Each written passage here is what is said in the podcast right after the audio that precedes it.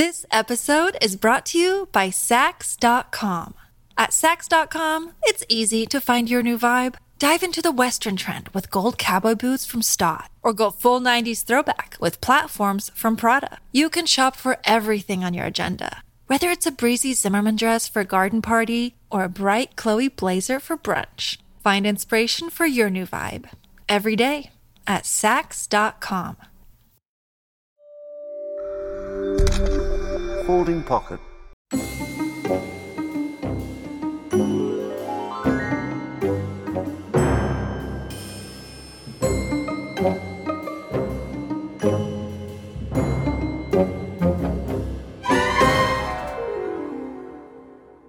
Welcome to the first episode of Series 3 of The Rabbit Hole Detectives, a podcast where I, Dr. Cat Jarman, Richard Coles, and Charles Spencer chase the provenance of historical objects, both real and metaphorical. Each episode, we set one another the task of finding out as much as we can about a particular subject to present a comprehensive understanding of the origin stories of stuff.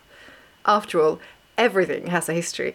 It just depends on how far down the rabbit hole you're prepared to go. And at the end of it all, our disembodied voice pronounces a winner. So, hello again, rabbit holers.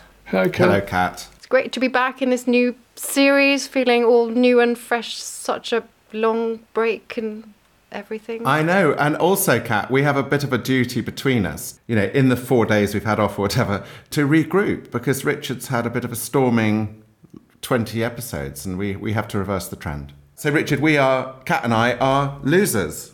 I don't like to think of it in terms of winners and losers. I think merely participating is a victory for us all. And if I've forgotten the details, if it should have been me who cleaned up in the last season and indeed over the, the previous season too as an aggregate, it's mere chaff. Let us forget about it and move on.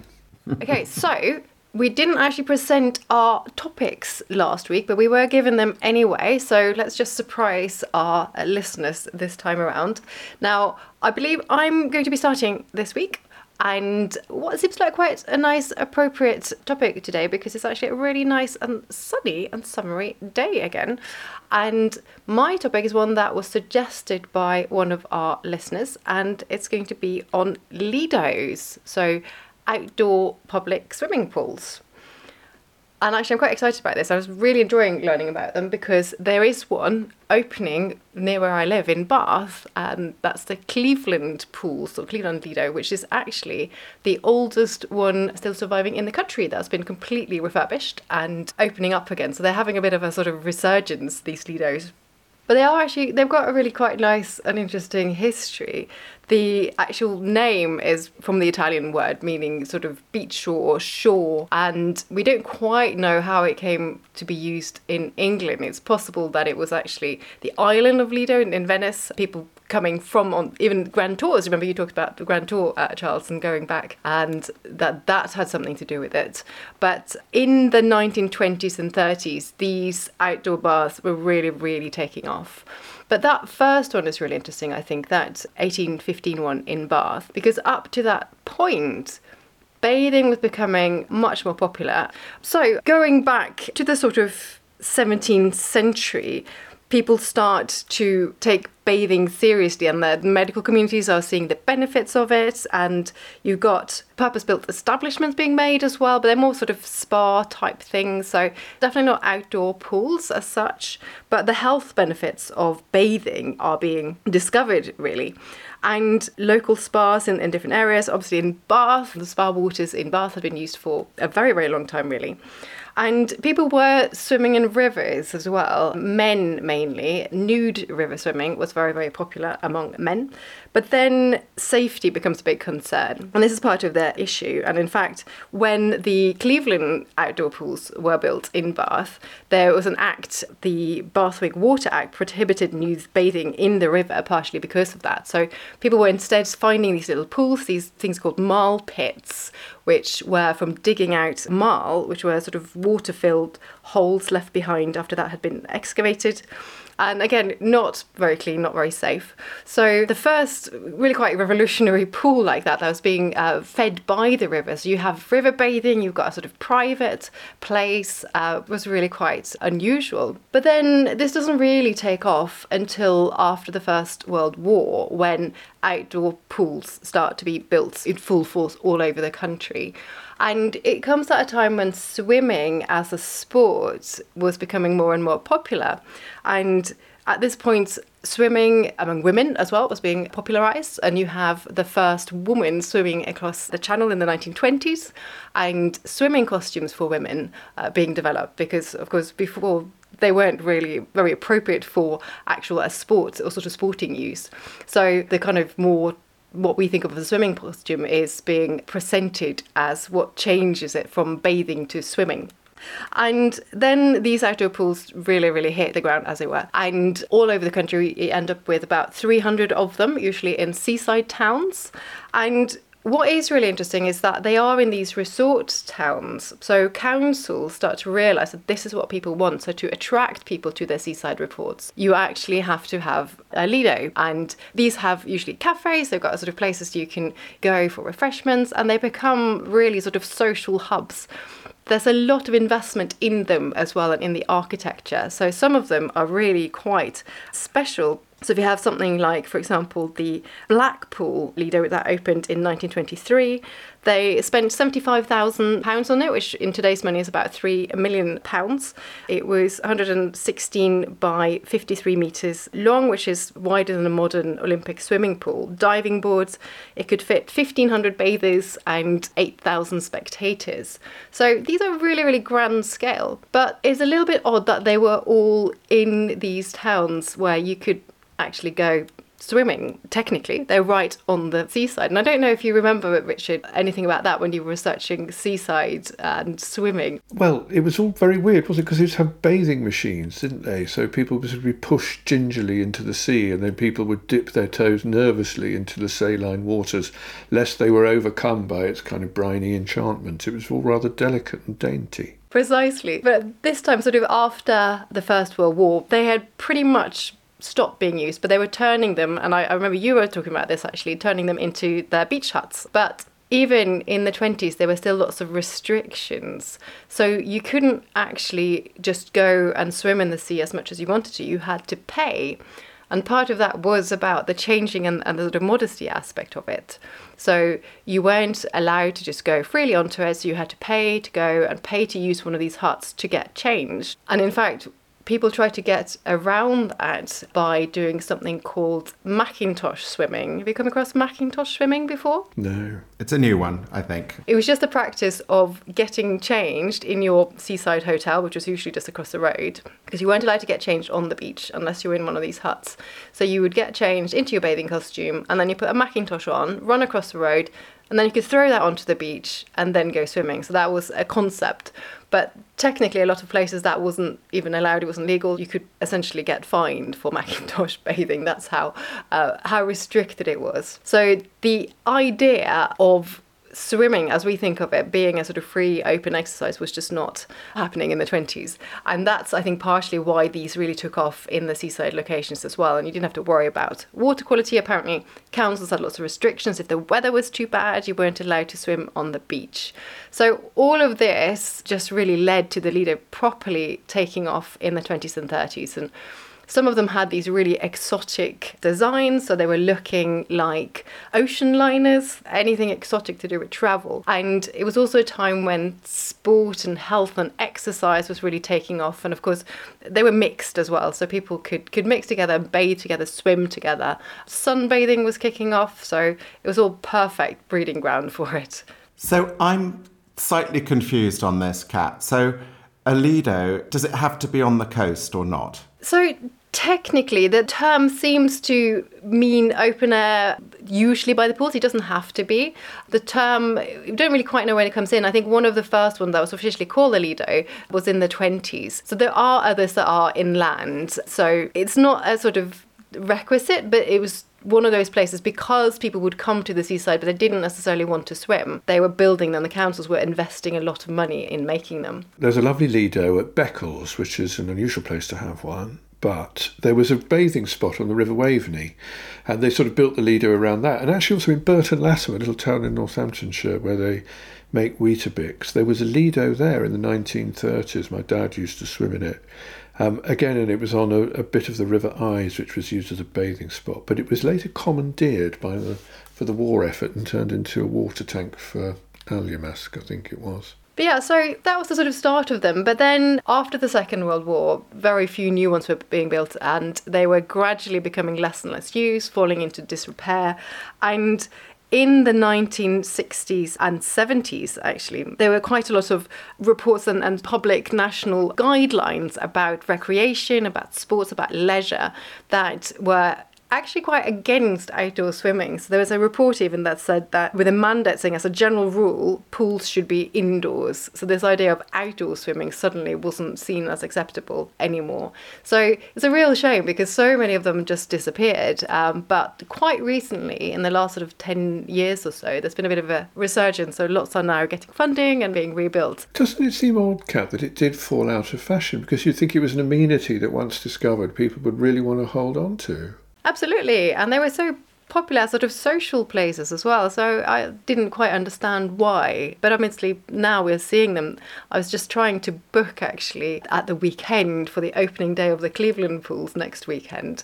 And it was booked within minutes. It was completely impossible to get tickets because it's so popular. So it's obviously something that people do like now. I think that's wonderful. I think it's something I would go to. You take your family, and it sounds quite safe too. I think a Lido sounds a little bit more controlled, a little more family orientated. And now naked male swimming is a thing of the past. I think it's something that would be very welcome. Well, it's not entirely a thing of the past, Charles. As you know, in North Norfolk, there are opportunities if you do wish to swim naked, or in fact to sport yourself naked as nature intended along the beach there. You're free to do so, for there is a naturist area where I once bumped into an archdeacon of my acquaintance, a moment that I will not forget quickly. Richard, can I just ask, would you still wear a dog collar if you're on a nudist beach? Well, you certainly don't actually, Cat, because, well, it would just look so bizarre. I was, I did recognise the Archdeacon because he happened to be my Archdeacon, and it was difficult to gaze at him levelly at Deanery Chapter thereafter. We don't need any more detail on that. so, do you want to hear my favourite fact out of all of this? Yes, please. Yes, please. So I was trying to find, obviously, you know, I was trying to go back to the origins of the earliest. I found the oldest one in England, but I wanted to look at earlier outdoor pools, and I did find some Roman examples. But I then found that what seems to be the world's oldest outdoor pool is from what is now Pakistan, so from the Harappan civilization in the town of Mohenjo-Daro. So this goes back 5,000 years, and this is really quite large outdoor pool, steps going into it. So it's clearly not just a water tank, it clearly is being used for going into. And we don't quite know if it was just for a sort of leisure bathing or for sort of hygiene, or if, as lots of the archaeologists think, it's for religious purposes and baptismy type things, but I really like the idea of people going for a leisurely swim 5,000 years ago. This sounds very swanky, but actually, I've been there actually, Cat. Well, you'll know the archaeology there.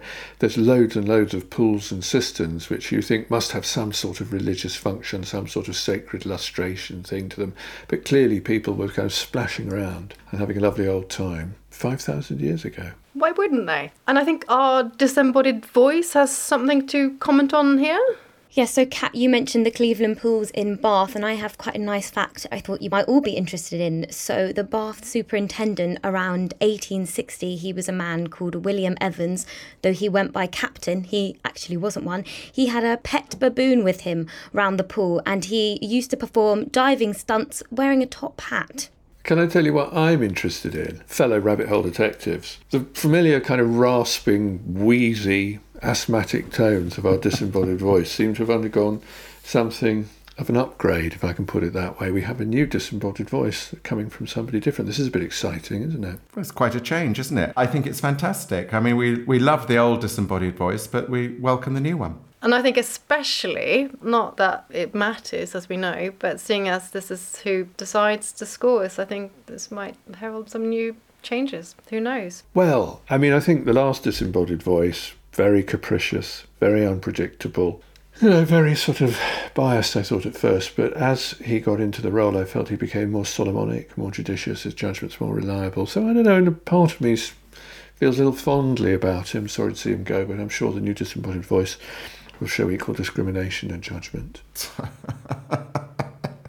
That's so oleaginous. Gosh, I hope she doesn't fall for it. On that note, let's move on to the next topic. So, next up this time is Charles. And you have been researching prohibition in the US. Yes, I didn't really know much about this cat. So, it's been a fascinating barrel load of different stories. And it reminds me a bit, the whole prohibition disaster, I think we can call it that as a, as a social experiment, was a disaster. It reminds me of the very first episode we did of this when we talked about the Chinese obliteration of the sparrows, which led to unforeseen disaster with a famine when all of the the sparrows being dead, the insects took delight in destroying the crops of the Chinese.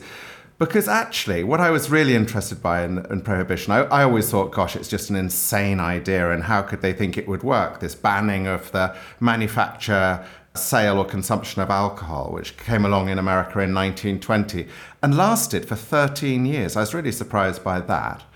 But it came from a deep seated need in America for different strands of society to be heard. And particularly, there was a, in the 1820s and 1830s a very sincere religious revivalism in America. And it was driven by the Methodists and other Protestant religions with a view to mankind becoming nearer to perfection. So it had a very noble cause in the abolition of slavery and a slightly bonkers one to us, but it made a lot of sense at the time one of controlling excess alcohol. Because in the 19th century, uh, the average American over the age of 15 was consuming up to 12 gallons of alcohol a year. And there were serious problems, uh, particularly in places where drink proliferated. So saloons were seen as a hotbed of immorality by the pure middle class churchgoers. They didn't like that at all. There was also a slight bit of xenophobia involved because there was a resentment at the way the Irish immigrants came in. And so people were quite against whiskey, which was very much associated with the Irish. Equally, the Germans brought their beer and the Italians their wine. So there was a sort of general dislike of the different forms of alcohol that were proliferating. But basically, from the Midwest, mainly in the state of Ohio and also to the east in Maine, there was, before Prohibition, quite a strong movement against alcohol. And I was surprised to find that long before Prohibition came in, there were 27 dry states at different times in America. So when this all came together was under the auspices of two organizations. One was the Anti-Saloon League, which started in the late 1900s, as I mentioned, you know, against places of immorality. And that was really chaperoned and pushed along by people who had a, a deep dislike of the immorality, but also the social impact of alcohol. And this was also the religious aspect too. Alcohol overconsumption was seen as something that attacked marriages and families and the wealth of families as well as their structure. So people sort of coalesced around opposition to alcohol on that basis. And at the same time, there was a concerted political movement by women. It was known as the Women's War against alcohol, which pushed it into a sort of pre suffragette way of social mobility and social expression for women. And so in 1920, after much campaigning, the government in America passed the 18th Amendment to the Constitution, which forbade the production and consumption of alcohol. And it brought about really, very quickly, a total disaster. First of all, at the stroke of a pen, the fifth largest industry in America was taken out of the government's hands, with 10% of the national income cut away at the same time. And so that was very bad news. But what was the real bad end of this story was what it led to, which was the growth of organized crime. It does seem such a mad thing. You think of the Constitution of the United States as being this very robust document which enshrines in very careful language elements fundamental to the smooth running of a society. And they do kind of a mad thing like prohibition. It just seems one of those crazy moments of, moral craziness that afflicts people from time to time. I mean, the fact it became an uh, item in the Constitution is just extraordinary to me, as if they You know, you wouldn't need to have a clairvoyant sense of unintended consequences to realise that this was going to be a very, very bad idea. Well, you're absolutely right, Richard. It was a disaster pretty much from the get go. The government only appointed 1,500 agents to police this policy. Uh, so that basically one agent was looking after 75,000 people to see that they weren't drinking. And the criminals stepped in pretty much straight away, importing huge quantities from Canada and Mexico. And also, they used two tiny islands off Nova Scotia, which were still French as a, as a way in. They were importing stuff. And then speedboats were bringing in this contraband. They were bootleggers. This is where the term comes from. And in fact, it had preceded, the bootlegger term had preceded prohibition, but it became what these people were known as. They were bringing in uh, smuggled produce, and then they were making sure that people made it in their homes in what they call alky baths, alcohol baths, and gin baths. These were places where people could produce their own very, very rough alcohol in huge quantities and sell it on to middlemen who then circulated it in sort of vaguely drinkable form around America. And people got extremely rich on this and very violent too. So organized crime really got stuck in very early on. And by 1930, smuggling was bringing in the equivalent of $41 billion a year to the corrupt people who had taken over the business of alcohol. And the most famous figure from this period, of course, is Al Capone, who ran the Chicago outfit and he was making 60 million himself a year. Famously, he was eventually done in by an income tax evaluation in 1932. But it was extraordinarily violent. We reckon that a thousand bootleggers were murdered in New York City alone. And these people were really looking after their speakeasies or gin joints or blind pigs, as they were known, these places where people met to illegally, illicitly indulge in alcohol. And it produced all sorts of social consequences too. I mean, jazz was a popular music before Prohibition, but it proliferated. If you went to the Cotton Club, one of the underground drinking places, you would be listening to Cab Calloway or Duke Ellington, and in other clubs, uh, Louis Armstrong. So it's an extraordinary proliferation at that, even down to really extraordinary things, in my view, an appreciation of Italian food. Because in some of these Italian run gin joints, the Italian people running it would pair their Italian wines with the food on offer. And people thought, my goodness, this is actually a very civilized way of eating. And they got to know about that. And they also, a new concept came about where uh, men and women would meet illicitly. And the term dating came about as a result of prohibition. That's when you went off without your parents' permission to find a romantic partner. And of course, the Roaring Twenties, the whole concept of the Roaring Twenties as described by F. Scott Fitzgerald, that comes from this prohibition era too. I mean, it's amazing, Charles, isn't it? The Frankie Goes to Hollywood principle. You know, you might have thought Relax was a record that needed banning. There's an argument for that, of course. But the minute you do ban it, of course, you ensure its success. And it's the same with any sort of prohibition measure, isn't it? If you really want to stimulate public demand for something, make it illegal. There are still dry counties, as you know, in the United States, and some people I know went on a business trip there and arrived at a hotel and found it was a dry county, but the receptionist said, Oh, look, there's a bar over there because that's the county boundary. So they walked across scrubland, eventually had to go across a six lane highway and walk through some more scrub to get to this bar. And when they opened the door, it was full of people like them dressed in business suits but covered in scrub and dust because they'd all had to walk across the desert and across the highway too to get there for a drink. Well, that's the thing. I mean, people will not give up drink easily in that one of the main arguments for prohibition was to bring together society and cast out the iniquitous forces that was undermining it. That was a disaster. The murder rate in America went up by a third during the prohibition era.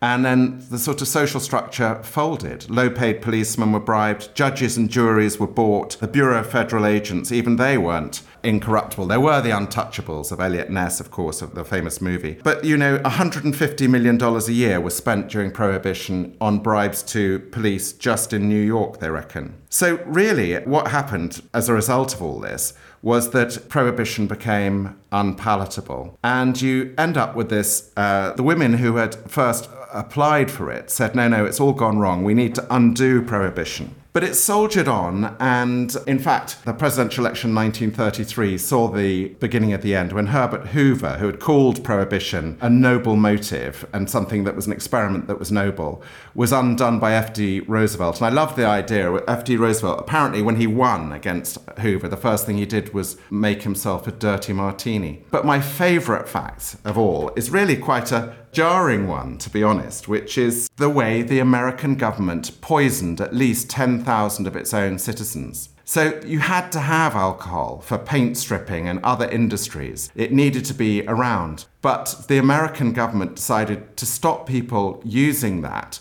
for their own consumption. They would have to poison it. And they put in all sorts of things uh, kerosene, nicotine, all sorts of really unpleasant things, even strychnine. And we know that in 1927, when uh, 480,000 gallons of liquor were confiscated in New York alone, when they were tested, nearly all contained poisons. And then equally, the poisoning through the fact that there was no regulation of alcohol. There's this drink that was concocted in 1930 called Ginger Jake. Uh, it was concocted by two men in Boston and they reckon it crippled 50,000 people. It had uh, an agent in it that attacked people's spinal cords, much like the motor neuron disease. And so, in the end, you end up with bad people poisoning. That's less shocking. But the American government choosing to pour poison, knowing it's going to kill people who drink. And that the, the zealots who were behind this could have put soap in or something that was unpalatable. But there was a belief during Prohibition that if people wanted to deal in the demon drink, that they should suffer the consequences fully. Uh, can I just ask one thing, Dr. Charles? Do people still think it works? Some people do still think that it was a successful experiment, don't they? Well, I don't think many people do. Richard's quite right. There are dry areas in different states still, but they're all they're all places you can get a drink. I don't think anyone sees it because of the social impact, because of the disaster. You know, the organized crime that we see today, the American mafia was formed by prohibition and has been a curse ever since. And it does make you think. I have no dog in the race with this one, but other things that we prohibit, which vastly enrich very, very bad people, it, it does make you think about that too, because I would say that prohibition was an absolute disaster. I'd have loved to have gone to a speakeasy, wouldn't you? I think they sounded such fun. The Cotton Club. So, Cotton Club was in Harlem. It was one of many clubs run by owners of all sorts, but with the music being from jazz singers, etc., and people having a really debauched time. And the clubs were ready made for a, an immediate invasion by the federal agents. So, you know, there were camouflage doors and cisterns of wine built into the walls, etc. I mean, it's very glamorous and dangerous and fun. And, you know, at the end of the day, people are just going there for a drink. Well, there's some interesting restrictions on the sale of drink in Nordic countries. I seem to remember in Iceland or Finland, you used to have to buy drink from sort of government approved off licenses, and there were sale was very limited. Again, there was this kind of sense that a responsible government made it harder for the population to get drunk. But again, it was massively unsuccessful when I visited. Yes, and it's still the case in, I think, all Scandinavian countries and certainly in Norway that you can only buy anything stronger than beer from these places called wine monopolies, literally the places that you can buy anything stronger than that. And they've got very restricting opening hours. They're only in big cities, but it does lead to a hell of a lot of moonshine and uh, homemade alcohol being made, which is not ever a good thing. But I think Iceland had some restrictions until very, very recently. That was the worst one, I believe, up until possibly the 1970s or something like that. Maybe the disembodied voice can find out and tell us. And that. This episode is brought to you by Saks.com. At Saks.com, it's easy to find your new vibe. Dive into the Western trend with gold cowboy boots from Staud, or go full 90s throwback with platforms from Prada. You can shop for everything on your agenda whether it's a breezy Zimmermann dress for a garden party or a bright Chloe blazer for brunch, find inspiration for your new vibe every day at Saks.com. Leaves us on to our final topic for this week, and Richard, I think this is something that you're going to really enlighten us on because I don't know anything about this. The fires in Valencia. Yes, the fires in Valencia. We've been talking about prohibition, we've been talking about license. Both themes come into this discussion. It is, of course, as you know, the feast day of St. Rose of Viterbo. I'm sure you're all acknowledging that in your prayers. Um, and if you were to be in Viterbo on this day, you will enjoy the spectacle of the Macchina, which is an enormous sculpture which is carried on the shoulders of 150 people through the streets, lit up by, I think, 30,000 twinkling lights. It's one of the great spectacles of festivals. Nothing, nothing compared to Fallas. Small beans, Fallas. It's a week long festival, actually, it's more than that, it's almost a 20 day festival in Valencia, that lovely city in Spain. It falls, well, it culminates on March the 19th, which is the feast of St. Joseph, who is the patron saint of carpenters. And the whole thing began because of carpenters, it is believed. In the olden days, carpenters in Valencia in the winter months used to use these wooden frames called parot, and on them they would place their candles so they could work. And as spring approached, they were no longer necessary, so they used to make little bonfires of them outside. And then these little bonfires began to get a little bit bigger, and then people started dressing up the parot in little costumes and putting sort of faces on them, and maybe lampooning one or two of their competitors in the trade. And gradually this got bigger and bigger and bigger. And in the end, the church intervened as it always does. You might well be thinking, and you might well be right, that this represents some pre Christian festival, right? The burning of the things of winter to welcome the spring, the purging of the community. You might be right. And the church jumped in and allied it really to the Feast of St. Joseph, patron of carpenters. And then it became this really, really big thing. And now it is a huge, huge thing. In 2016, UNESCO declared it to be part of the intangible cultural heritage of the world. Quite right, too. Really, it's a festival of fire and noise. If you have ever been to Valencia at any time of year, you will know that population's fondness for making a bit of a row. It's the noisiest city in Europe, it must be. But in Fallas, it's even more extraordinary. Fallas is marked by fireworks, by bands, by drumming, by music, by merrymaking. One of the biggest street festivals in the world, one and a half million visitors, they reckon, every year. All sorts of exciting things happen in it. For instance, La Desperta. Each day begins at 8.30, which is incredibly early for Spain, with brass bands going up and down playing noisy, noisy tunes. There's also a kind of horrible local bagpipe. All local bagpipes sound pretty horrible, but believe you me, the Valencian bagpipe is particularly shrill and ghastly. Everyone makes them a huge noise. Fireworks is a very, very, very big thing indeed.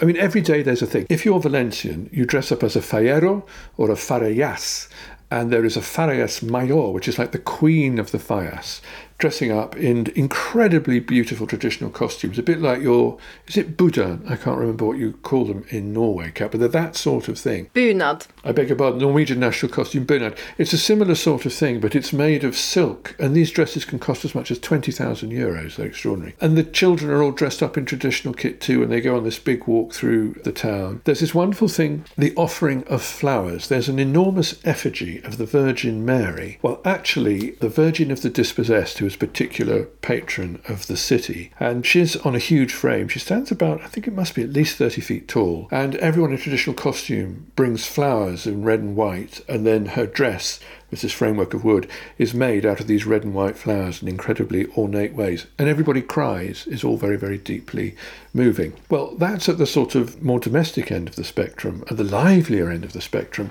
they have this thing called the mascleta. And this is an extraordinary thing. Every day during Fallas, at two o'clock, if you go to the square in front of the city hall, the main square, they have this thing called the mascleta. And what this is, it's daytime fireworks. Now, you might think that's a peculiar thing to do. What's the point of a firework that's not by night? You want to see it, right?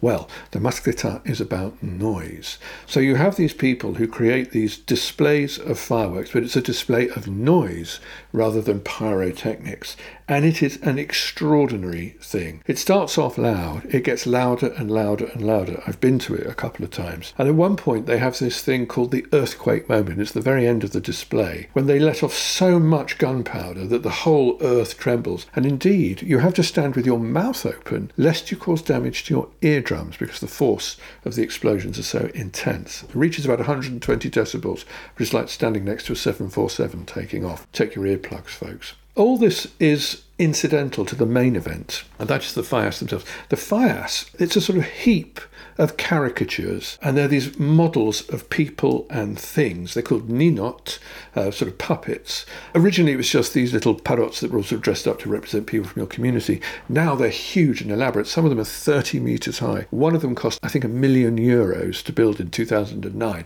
but that was so expensive they said you can't do that anymore. But 100,000 euro would be nothing unusual. And they are usually caricatures of politicians, pop stars, Lady Gaga, Donald Trump, various Spanish politicians of every persuasion. They're also, some of them are quite obscene as well and quite rude. And they're enormous and they're built by specialists. So many of them now that there's a whole quarter of the city in the northeast of the city that is dedicated to the construction of the Ninot and the Fallas. And these Fallas are put in place in a great thing called La Planta. And then there's this enormous concert on the night of the Fallas itself, which is called La Crema, which is on March the 19th. And these huge, huge sculptures that have taken a year year to build and hundreds of thousands of euros to build are ignited and set on fire. Charles. I love all this. It's so fantastic. And please tell me, Richard, that it hasn't been ruined by tour operators, that it still feels like something. When you've attended it, you've mentioned you've been there a couple of times. Does it feel like a traditional celebration or has it taken on new clothes to entertain tourists from other places? I mean, two answers to that question, Charles. It remains irredeemably Valencian with a very characteristically Valencian humour to it, noisiness to it, and also disrespect for authority to it. Franco hated it and did his very best after the Spanish Civil War and during the dictatorship to trim its wings, but not always successfully. In 1943, one of the leaders of the Comisiones, which is one of the people, there are about 400 Comisiones, each of them creates a Fallas. It's a whole big thing. A sort of led a very careful, judicious resistance to Franco's attempts to limit it. Some people think that the introduction of the Virgin Mary and the, and the procession of flowers was a Francoist thing to try to kind of incorporate it into a Catholic ethno nationalist thing, but it didn't really work. You can't keep it down. I mean, it's, it is a huge thing. Lots and lots of people go. But it's still very traditional. People wear the clothes. There's food you eat at Fallas. Buñuelos, which are these pumpkin fritters, hard sell in a way, but they're sort of donutty, frittery things that you always eat at Fallas. Uh, horchata, which is a drink made out of tiger nuts. It's a sort of, well, actually, rather like an almond milk that we might have today. Well, they were drinking horchata long before that. And great street wood fires where they'd have an enormous paella pan and you'd eat paella, which is, of course, a great national well, a regional dish of Valencia. The other thing is that everyone's allowed to set off firecrackers. I remember going for the first time and being very startled to have firecrackers thrown at me, not only by children, but by little old ladies. Little old ladies with black scars, the Italian, you know, Spanish widows rather of yesteryear, would, with a mischievous grin, all of a sudden throw a firecracker at you and make you jump out of your skin. It's a whole, whole big thing. La crema, the burning of the effigies, is the most extraordinary thing of all. And when you see it, you realise that it's something. I think one of the reasons it's endured so much is not just because of the spectacle, but because I think it speaks to something actually quite atavistic in us. And it is this idea about purging, cleansing fire. Why make these objects of satire? Well, I think because perhaps all the sort of frustrations or anxieties that accumulate in any society where people are politically at odds or ideologically divided, all that stuff needs some kind of way of earthing. And I think the Fallas permits for, for that to be earthed.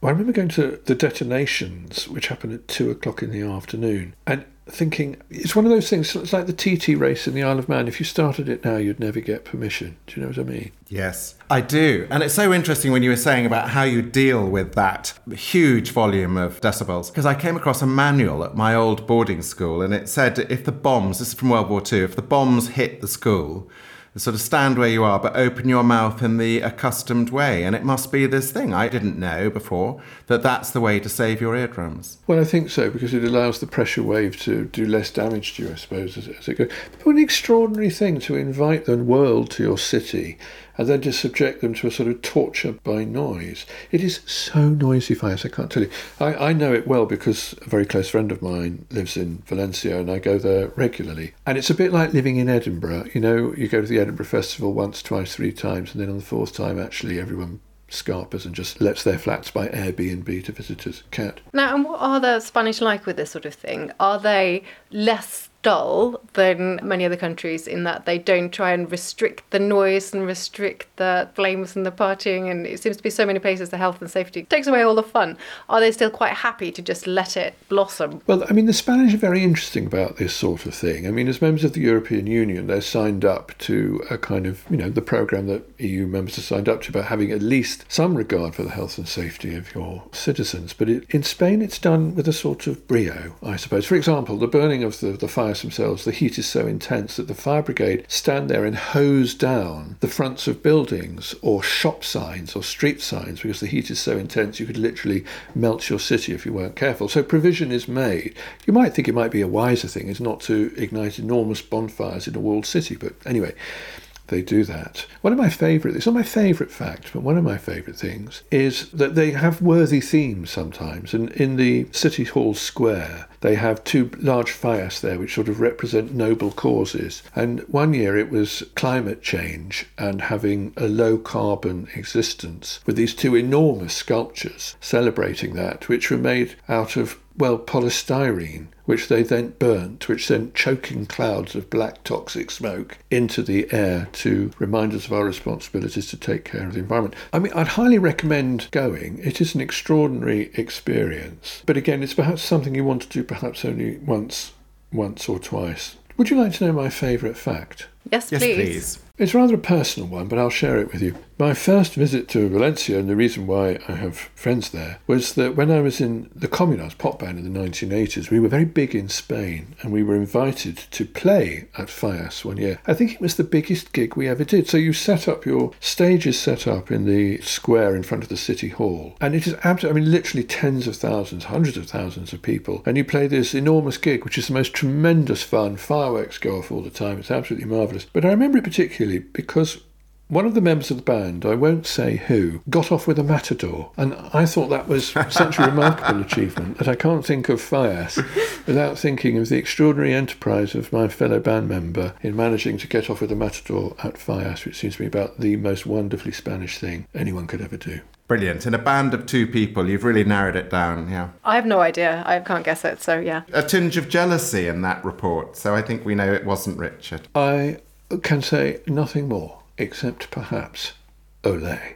And Richard, I have to just step in on behalf of bagpipers everywhere because I used to learn the bagpipes and you were quite generally rude about them, but I think they can be the most beautiful thing.